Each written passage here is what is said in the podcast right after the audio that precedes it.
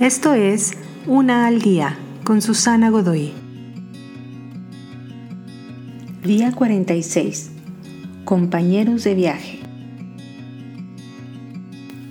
Una vez que te atrevas a caminar, a algunas personas les gustará unirse a ti en el camino de tu aventura.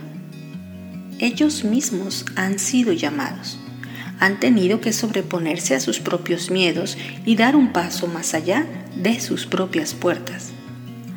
Algunas personas que conocerás puede que no se dirijan en la misma dirección, pero debes dar la bienvenida a la compañía de aquellos que sí.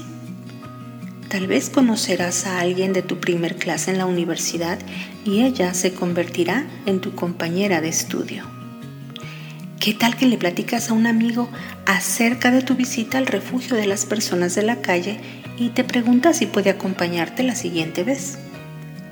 Tal vez conoces a una pareja en el picnic de la comunidad y luego te invitan a su casa para cenar. Alguien en tu reunión de recuperación de adicciones te mira con entendimiento a los ojos, te ofrece una taza de café y se sienta contigo para escucharte. Aquellos desconocidos son aún desconocidos, pero el camino se siente más seguro y más realizable cuando alguien empieza a caminar a tu lado.